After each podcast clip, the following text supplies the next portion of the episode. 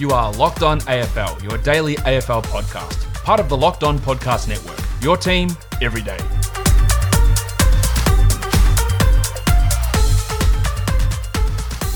Welcome to Locked On AFL. I'm your host, Kane Pittman. Particularly with a pathetic effort from Pitt. I mean, it was the most disgraceful display I've ever seen from a big film. And that's pretty hard on an individual, but he's going to have to live with that.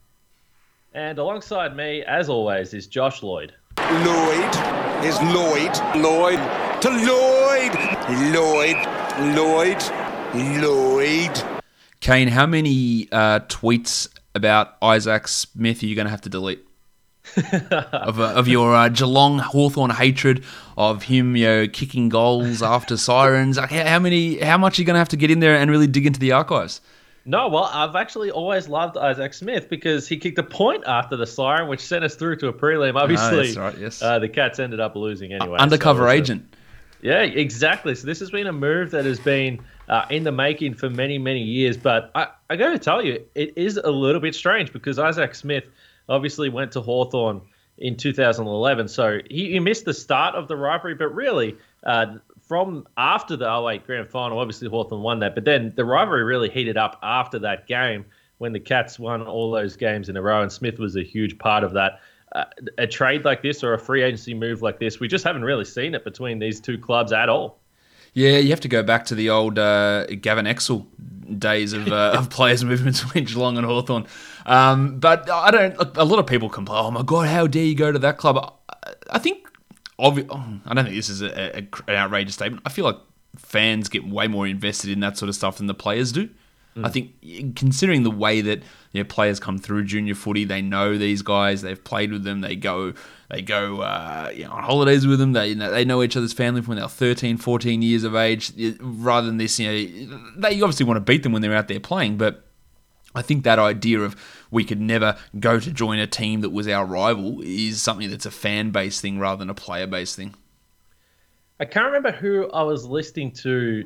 It was on the radio. It was during the, the lockdown, or I guess the season uh, hiatus there a while ago, and it was before the showdown. And it was an Adelaide player, and this is probably a pretty bad story because I can't remember who it was. But all I remember from this interview was that they were talking about the old days where Port Adelaide and Adelaide got in that brawl uh, at the pub going back, you know, a decade ago, however long ago it was. And they asked, uh, it might have been Tex Wolf or someone, and they asked, do you guys still hate each other to that extent? And he said, not really. He said, we play against each other, and when we're on the field, yeah, we'll, it, will be brutal, and we'll go at each other. But at the same time, he's like, yeah, well, if I see them out, I would have a beer with those guys or a coffee or whatever it may be. And it was just interesting to hear that times have changed these players don't walk down the street and want to belt each other. So I think there's something in that.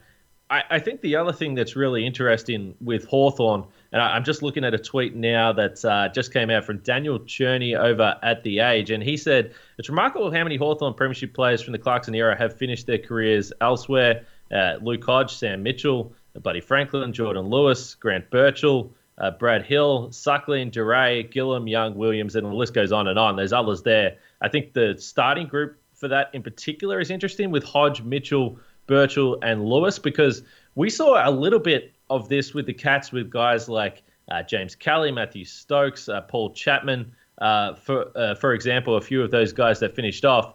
But Hawthorn certainly over the last few years have been willing to move on these guys uh, in really for for nothing. Essentially, they've done this. So these superstars of Hawthorn have finished their careers elsewhere, and I do wonder for Isaac Smith whether he sat back and said, "Well, I mean, Hawthorn could offer me three years. It's fine, but uh, they're probably not going to play finals and."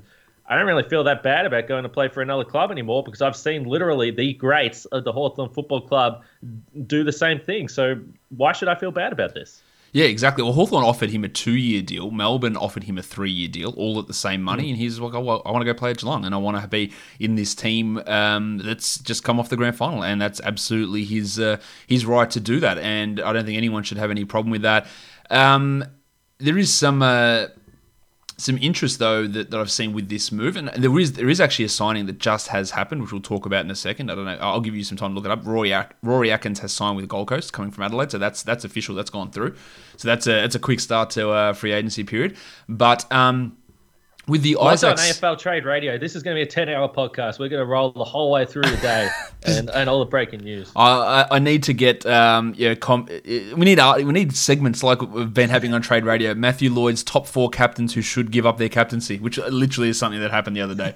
um, but with the Isaac Smith situation, him now going to Geelong, this this is again the system is horrendous, but now Hawthorn will delay their move to get Kyle Hartigan in, and they might look to trade for him because if they get him in as a free agent, it impacts their compensation that they get from having Isaac Smith leave. So they might give a sixth round pick to Adelaide to get Hartigan instead of coming him coming in as a free agent so they don't impact their compensation pick just uh, the system is as screwed as possible. Well done to the teams to making you're making the most of this sort of thing and you're doing this stuff. But it's ridiculous. Hartigan's a free agent. He wants to come to Hawthorn. Oh, we've got to wait because we've got to trade you because if we trade you for a sixth round pick that means that our compensation coming back in the Smith deal ends up being higher. It is just complete manipulation. Having a system that is that easily manipulated and makes literally no sense it just I think every move that happens we're going to see this sort of stuff rear its um, rear its ugly head in terms of these compensation deals. But that is looking like like what's going to happen now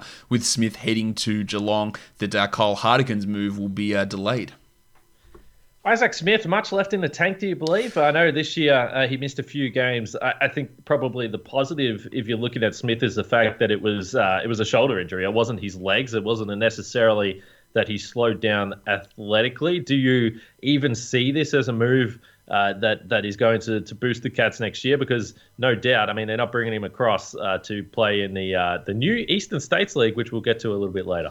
Um, we talked about Isaac Smith about a month ago, I'd say, talking about players, you know, where they could potentially go. I was I was more down on him than what you are. He's going to be 32 um, by the time next, or he's going to be 32 by the time next year starts. So he's not particularly young. I look, he's fine to come in and be what your yeah 19th best player probably on on this team, um, depending on who they end up getting and then losing in trades for Cameron and Higgins and every other person seems to come to Geelong. But I don't think I don't think it's, it's a I don't think it's a game changer or anything like that for Geelong. I think it's probably closer to a uh, to a Jack Steven free agency move versus a Jeremy Cameron one. Yeah, I think if you're a Geelong fan, I think the reason why you think this can be impactful is because of the speed that he's still got. Uh, there's no doubt Geelong have been a, a, pretty slow team, and I think it was showed up at times during the grand final, which I think is why there are people out there, and you're going to see this be uh, brought up a lot more over the next week. The Cats really want to keep a guy like Jordan Clark moving forward because they need that speed. So some people will say, well, why are you bringing in 32 year old Isaac Smith when you can just play Jordan Clark next year?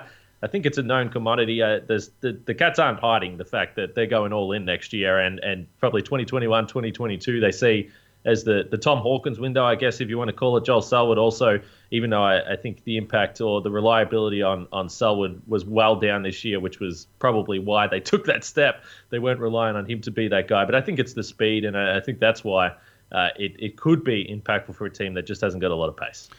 Do you think that there is a? You said you're going all in, but I think there's a realistic chance that Jordan Clark is at least the equivalent player of Isaac Smith next year. Yeah, maybe. I, I think that a lot of frustration why he wasn't playing. He had a fantastic first season. Uh, he was healthy for a lot of this year and just couldn't get in the team. Uh, there was some rumors or reports that it might have been attitude that held him back, and maybe he got a bit ahead of himself after his first season. But I like Jordan Clark a lot. I, I think he's a great player. I think he's a guy that need to try and get into uh, the half back line rather than probably the wing uh, that Isaac Smith would play on, though. But you know, I mean, I, again, uh, the Cats aren't going to be giving up too much for a guy like this. I, I never really look at their moves like this and say, well, this is going to be one that's going to hurt the Cats. I, I don't see that. Oh, I don't see how it hurts him either. Like it's it's it's depth. Even if he is you know the twenty second best player and he has to have you know, rest games during the season to try and manage and, make sure there aren't any lower body body injuries and preserve that speed for the right time of the year. I think that's fine. Like you're not going to have to pay that much to get him in.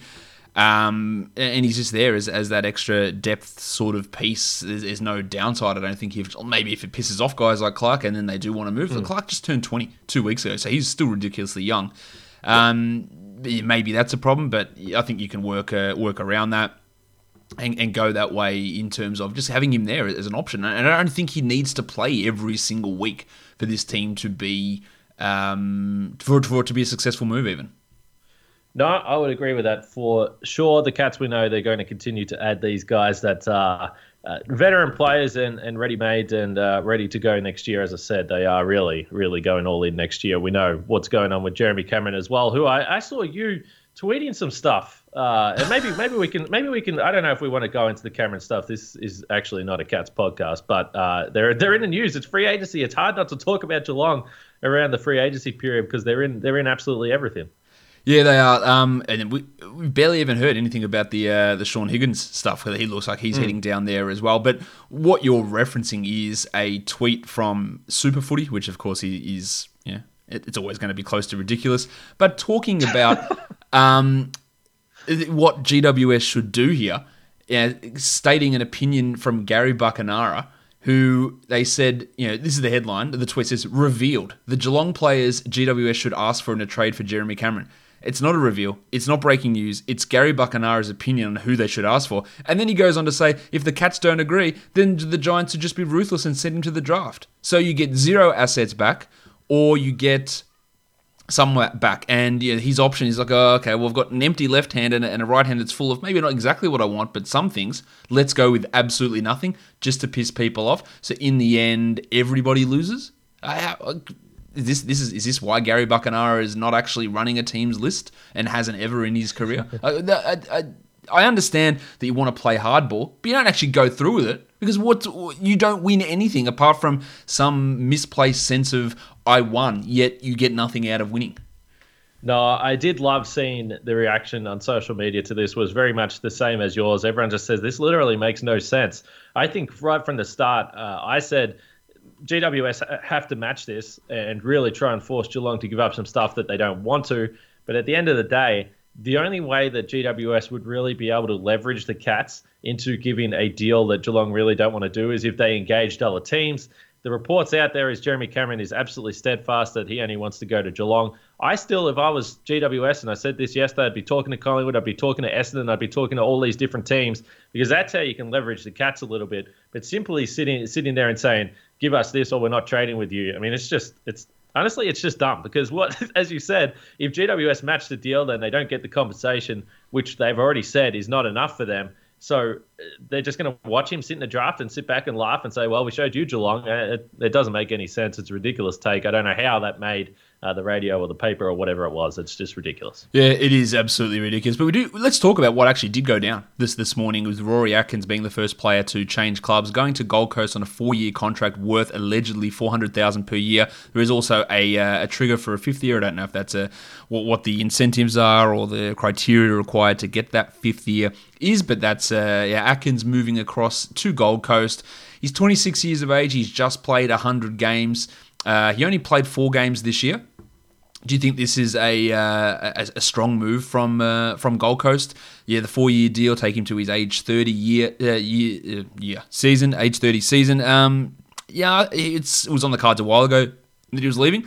And again, one of those situations where you know people are like, well, if they don't have compensation picks and no one's going to choose to go go to Gold Coast, well, this is two years in a row that two you know pretty solid free agents have chosen to go to Gold Coast. Yeah, and I, I think you brought up the point a couple of months ago now that uh, players might have got a bit of a taste for Gold Coast through the winter, and they might say, "Hey, this is a place that we really want to go," particularly given their own like about it for the Gold Coast Suns is that uh, Rory Atkins only 26 years old. So he's in that age bracket as well. Gold Coast certainly, we talk about different teams and, and what type of player they might go after, what type of experience level they might go after. But this is the right age bracket uh, for the Suns to chase. And Rory Atkins, a guy that has had finals experience. We know going back to certainly the 2017 season, uh, he was a really, really important cog in this team and played in that grand final team, had 17 disposals uh, in the grand final and really has been a regular until this season when uh, Matthew Nicks came in. So, uh, look, I, I, don't. If if Nicks doesn't like what Rory Atkins was bringing to the table this year, if you wanted to go with some different options, they're clearly tearing it uh, right down in Adelaide. I. Uh, maybe it wasn't working out. Maybe Atkins looked at the list and said, "Listen, I was in the grand final two years ago. I don't want to be going through another full rebuild rebuild here with the Crows." So I, I, think it's fine on both sides, but I do think that this is a potential high upside pick up for the Gold Coast Suns. They get a guy that was on the outer, but clearly has a lot of experience, can add a bit of outside run as well, a ball winner. Uh, at times, he's been a goal kicker, even when he's played on the wing or played on halfback. So I like it. I like it for the Suns. It's a good move. This is a guy that prior to this season had averaged over 20 touches a game for four straight seasons. He only averaged nine disposals a game this year and only played four games, but he also had almost four inside 50s per game. Um, a guy that was really quite prolific. Now his disposal efficiency numbers aren't great, um, but provided run, you know, about a, one bounce per game, which is not a bad number. Four or five to six score, score involvements per game. Like a guy that was getting 400 meters gain, like really really strong numbers until it just completely fell off a cliff. So while we can look at his production this season and go, well, is he worth four years and 400,000? No, not based on what happened this year. But I think that unless he's just you know completely forgotten how to play footy at the age of 26 uh, over one year. I, I don't think that's the case, and I think it's a, it's a really strong move from Gold Coast to get him in and uh, and help strengthen their team. And they're going to be one of those teams that is you know looking to push up the ladder next season, and this is a, a good way to go about that. The other. Um, the other free agency news that hasn't happened yet, of course, is uh, Jesse Hogan and perhaps mm, uh, a move to GWS as a replacement for Jeremy Cameron. Do you like that fit there for Hogan? We've talked about Hogan being more of a lead up second option rather than a, primary key forward, but I guess that is the role that Cameron played, even though he is a, a key forward. His role was not that big pack mark, overall, you know, big marking target. He's that lead up guy that, that moves around and pushes up to half forward and up to the wing and gets the ball and brings it back that way. So, in that way, I understand the, uh, the like for like replacement. Well, Jesse Hogan's best season came in 2018 when he was the beast, and he was the guy that that played up forward. Since then, clearly he's gone off the rails a little bit in terms of his form. But again, uh, if you go back to that 2018 season where the Demons made uh, the prelim, he got 47 goals, and uh, in that season he had uh, over 20 contested marks, which was um, certainly his highest total by a, a fair margin since uh, that season. So. I, the, really, the question for Jesse Hogan is what's going on off the field. Is he uh, able to invest his time into playing AFL footy. So, still only 25 years old. This is a guy that's only going to turn 26 uh, next season. So, so much footy still ahead of him. I'm not sure whether this is going to be the answer for GWS, but it certainly makes sense that they would get involved in this in this deal or trying to get this player across because there's going to be a huge void. I, I don't. I think that it would be easy to look at Jeremy Cameron and the way that he played this season and say, well, he wasn't great anyway, but that's probably a big indication of why the Giants didn't make the finals. You're talking about a Coleman medal winner from the year a year before. So while Jake Riccardi came in and he looked good at times, while Himmelberg is up there, they're going to need another target. And I I don't know whether it's going to work out, but it certainly makes sense to go after Jesse Hogan. I don't know how Hogan's going to go in terms of his Tinder profile up there because AFL footballers aren't all that recognised up uh, in the GWS area. So maybe he uh, puts puts the the the nix on that one, but. This is a segment one of this show, Kane, and we've been going for a long time. Let's talk about some other news because there's going to be more free agent stuff for us to cover next week for sure. Let's talk about the news that there is a new or a revamped VFL. I don't know if we can really call it the VFL, considering six of the teams aren't in Victoria. The AFL officially referred to as the VFL and East Coast second tier competition, which is a little bit of a mouthful. I think we just need to get a better name there, but it's it's back, and it's back in a really weird scenario. Three states, twenty-two teams, all all Victorian teams uh, have a a feeder team, whether it's a standalone club or their own uh, secondary squad.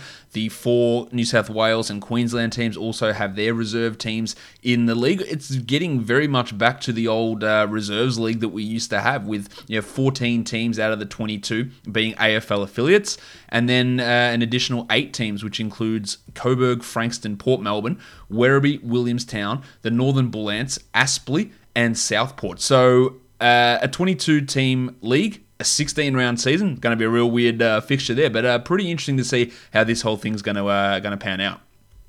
Well, I love it. I, I, think this is awesome, and it's funny because after we finished recording yesterday, I mentioned to you. Uh, you left your shout out after the episode for Frank Dimattina.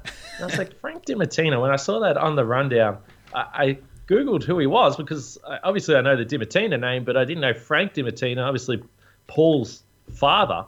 Uh, and when I was looking up uh, his past or his Wikipedia page, it said that he played for the Richmond Thirds, which, you know, obviously that's the way they used to run it. Yeah, the seconds, which was your reserves, and your thirds were your under 19s. And I, I do remember uh, as a young fella going to Geelong games, and you could you could rock up to Skilled Stadium at uh, or you know Kardinia Park, whatever it's called, it's had a million names at 9:30 in the morning, and the Falcons would be playing, and then they'd roll into the reserves, and then it would roll into obviously the senior team. And I, I, thought that was fantastic. And I said to you, I wish they could get back to that. Then, literally about six hours later, uh, this news broke, and it's not right across the whole of Australia, but it's getting close to that. And I do hope that uh, at some time next season, depending on what happens and where they're playing and crowds and all that sort of stuff, but I do hope that they would be able to get back to the point where they would play curtain raisers, play the reserves, play the reserves before the senior game. I know that they would want to keep traffic off grounds for obvious reasons, but let's be honest, uh, Metricon Stadium had a hell of a lot of traffic this year, so did the Gabba, and they were able to hold up. I think you could play a curtain raiser for sure before these games, get the fans in early, and then you sort of have that connection with the twos as well, because I think that that's the thing that's been lost. We talk about it a little bit with uh, our own clubs and different teams around the league. And certainly this year it's been difficult because there's been no second tier competition or no VFL anyway. Uh, but you do lose touch of, of the guys that are on the fringe, and you basically just have to rely on uh, who's playing in your first 22 and then who are the emergencies to know who's close but it would give everyone an opportunity to see those other guys on the fringe as well, which was uh, that used to be part of the fun. Yeah, I loved it. I used to love going to watch the reserves games, and you knew everyone. Yeah, back back when the list has like 54 players on it, you, you know every player and what they're up to, and how they you could potentially translate into the senior side. It's really hard to get that happening now. Um, the way this is it's going, it is is we the AFL moved away from the reserves competition, got rid of it, and now it's basically coming back. Like Brisbane, Carlton, Collingwood, Essendon, Geelong, Gold Coast, GWS, North Melbourne, Richmond, Sydney, and Footscray are all going to be teams in this league. So they're all just reserve squads, and then Sandringham, Box Hill, Casey with St Kilda, Hawthorn, Melbourne. So all teams just have their second team. And yeah, bring in these standalone teams. I'm a bit disappointed they didn't bring in a Canberra team because Canberra loves their footy, but no Canberra team to um, two standalone teams from the, the NEAFL with Aspley and Southport. And the AFL subsidising all travel here. It's going to be great for these players who are playing for VFL clubs, a little bit of yep. that extra experience. They get to, to go into state, they get to play these games up uh, in Queensland, in Sydney, move around, and just moving back and forth. I think that's really, really good that the AFL is in a position where they're able to subsidise that travel. The standalone clubs have also got a, a larger salary cap than the AFL aligned clubs. So that's a it's double two hundred thousand versus hundred thousand. So obviously it's you know, small money in comparison to what's happening in the AFL, but I think it's really good. And then you've got the the uh, the WAFL and the SANFL over for Western Australia, South Australia. Ideally, I'd love it if we could just have a standalone reserves competition where every team has a one to one. But then you do lose a little bit of that Williamstown and, and Port uh, and uh, and Southport. These really strong clubs. Like where do they sort of fit into things? But uh, this is a, this is a good step, and I'm going to be pretty excited to see how it all pans out with all of these teams. Uh, got going in here. Um, you just wish there was maybe a Canberra or perhaps a Tasmania team in there. Yeah, I texted you last night. The Canberra Comets. The last time I remember watching the Canberra sports team, Merv Hughes was steaming in uh, in the Mercantile Mutual Cup. Which, by the way, uh, the only reason I used to watch the Mercantile Mutual Cup, I mean, first of all, they had pretty good uniforms. Secondly, uh, just the thought of a player hitting the sign was enough for me to tune into the game to see if someone could hit the sign and win 50 grand or whatever it was. But yeah, the Canberra Comets. Uh, been a while since since they were around, but uh, I know GWS has obviously played some games in Canberra over the years, but uh, they always they always get a big crowd. Yeah, Canberra's a, a very interesting uh, sporting uh, sporting area, and I remember the, uh, the uh, there used to be an under eighteen team, uh, the New South Wales ACT Rams, that mm. played games in uh, in Queensland as well. But that has that has gone away. I, I don't. I, I, imagine there'd be pretty heavy resistance to like you know, incorporating you know, Crows and Power and Dockers and Eagles reserves team into a league like this, because then it's going to be destroying their local footy. But I think there's yeah. ways around it to create um, you know, second a full second tier and then a strong third tier league as well. I think there is ways to do that. I don't know what the answer is. I don't think there is ways to do that because yeah, the reserve system was was an awesome feature of our, our game, and uh, again, I feel like the AFL is indirectly admitting their error in getting rid of it by the way that the, the competition is trending at this point. Yeah, I think the the real challenge. I mean, you spoke about the SANFL and obviously the WAFL; those uh, states would probably be a little bit resistant to it. I think the other thing is, and this is the curious thing about the fact that there's 22 teams, and if you added other states, you would be looking at a tiered system. And I do think that for AFL teams, they would say, well, I, I don't want my reserves team being in a in a third tier because they're playing. That's not good for our players. That's not good for our development. So it would be a challenge if you didn't want to have a straight up reserves competition where it was just the AFL teams where they literally followed the AFL fixture. It would be difficult to to incorporate some of these uh, standalone state teams into the league.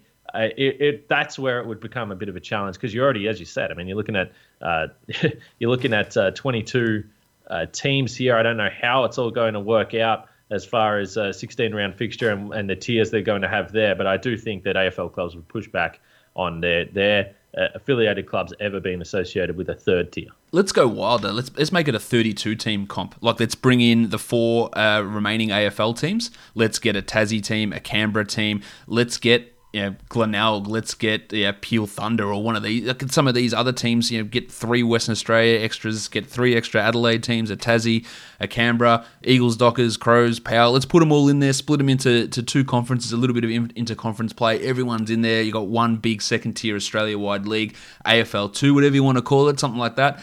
Um, and then you still have that those local competitions going a, a, as well in a in a third tier level. I understand it would uh, it would impact them, but you could have you know five Perth teams and, and five South Australia teams, and you know the, the, Victorian teams and New South Wales teams and, Queensland teams and, Tasmanian teams really get it going. But I think that's a long way off. That's just uh, that's just me hoping for things to, to really you know, really come in and get that second tier competition developing. So I think there is some scope for that to become something that that does grow in popularity. I'm into it. I'm interested. I'm certainly intrigued by this uh, idea next season. I'm kind of surprised that it came in, given oh, obviously yeah. the difficult financial year they had. I'm surprised that they've pulled the uh, pulled the trigger on this one now, but it should be good. It should be a bit of fun. Last thing we want to talk about here, we've got a few minutes to wrap up the show. Um, we talked yesterday, or I spoke yesterday. I said Carlton should be expected to make the eight, and you've called me out on that basically and said, "Well, okay, well, who, who's your top eight then?" For next season. If you think Carlton's getting in because they weren't in there last year, like who do we think is going to be in the top eight next season? Of course, we had Port, Brisbane, Richmond, Geelong, West Coast, St Kilda, the Bulldogs, and Collingwood in the top eight this year. And when I look at the back end of the eight of who didn't make it, Melbourne, you could easily make an argument they could get in. GWS, sure. Maybe with their absences, that's going to be harder. Carlton, Fremantle were charging. Does a rejuvenated Gold Coast team get in there? Does Essendon, yeah, does Sydney with all their young players and getting Buddy Franklin back, do they push in? There are, I'd say there's probably three teams that you can say it's unlikely, and that's Adelaide, North Melbourne, and Hawthorn at this point. But yeah, maybe you throw Essendon in there, maybe GWS pushes into that bottom five teams, depending on what they do in free agency and, and trade period. But yeah, there's arguments for 13 to 14 teams really that could be in that top eight. Yeah, so if I if I had to pick locks who I thought were locks for the top eight, next season, I'd probably have the top five. Uh, yep. Uh, and I would really be leaning towards putting St Kilda in there as well because I don't think that it was a flash in the pan year for the Saints. I do think that Brett Ratten is an outstanding coach, and I think that their uh, additions and the way they've been able to find a way. Obviously, they'll get Brad Crouch. I do think that's important for them. We spoke about them needing another midfielder. You know, Jack Higgins. We spoke about that. Whether or not he becomes a player that plays. But nonetheless, they're still adding to the team and they're adding from the right age bracket. So I do think that St Kilda is going to stay in there. So if I say that, then I say that I think the six teams are going to be there next year. As you sort of pointed to, it's it's the Bulldogs who I'm I'm kind of unsure about. I think again a young team. There's nothing to say that they shouldn't continue to improve. Collingwood is the big question mark oh, yeah. because if they do lose Adam Treloar and they really don't make any big additions, you kind of look at the team and you're like, well, okay, uh, what, where where is the optimism here? Where am I seeing the goals being kicked from? What am I seeing changing? Certainly, a bit of good health would would help them next year. There's no doubt, but they're kind of on the fringe. And as you pointed to, the teams coming in, there's plenty there. So I, again, I 100% agree. We've spoke about the Blues a lot.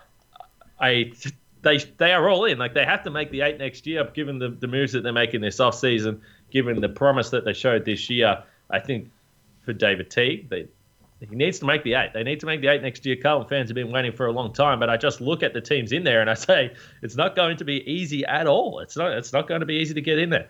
So we had two new teams get into the eight this year um, from the year before. St Kilda and Port jumped up, and I think that's you know, what you sort of expect. But yeah, the hmm. year before we had yeah, Brisbane jump out of nowhere and, and come in and be that um, top eight team. The Bulldogs, who'd been out of the finals, jumped in as well. So two to three teams normally get in there. So I'd say Collingwood's at a risk. Uh, the Bulldogs, to me, could finish 10th or they could finish 4th. I think there's, yeah, they can either really put it together. We talked about how good their best is, but if they struggle, then it, it looks pretty rough. So they could fall out of there. Um, I wouldn't be. There's always going to be some sort of weird surprise going on. The Giants with their team this year. I wouldn't be surprised if uh, if things maybe went a little bit south for West Coast. To be honest, um, mm. they had a great setup, an advantage this year. They bitched and moaned continually all season. Their players aren't getting younger. Um, you know, where what when do we get a drop off from guys like Kennedy? If Naitanui gets hurt, what the hell happens there? And that's you know, far from a fait accompli that he stays healthy all season. Wouldn't be surprised if they're a team that you know, I wouldn't pick it, but if they fell out of the eight, I wouldn't be completely shocked. Yeah, I, I could see that. They do have such a strong advantage playing over in Perth, and I think that'll be an, uh, that'll be enough to get them enough wins. They only really need a couple of wins on the road, and they should be able to squeeze into the eight. I, I do I, I do think that Collingwood's probably the most vulnerable team uh, in the in the eight as well, uh, particularly if they lose Treloar. We know the reliance of Pendlebury, who Pendlebury's old now. He is yeah. he is an, an old guy, and, and and so that would be a challenge for him if they need him to stay healthy. He's been pretty good over the years, but you know this year had that uh, that quad. I think it was a quad injury and he missed a few weeks ago. That a few weeks, so that's a little bit of a concern. So they need Pendlebury at his best, and I still just don't have any faith in the goal kicking for Collingwood. So they're probably the most shakiest team for me. And GWS, yes, they're going to lose Cameron.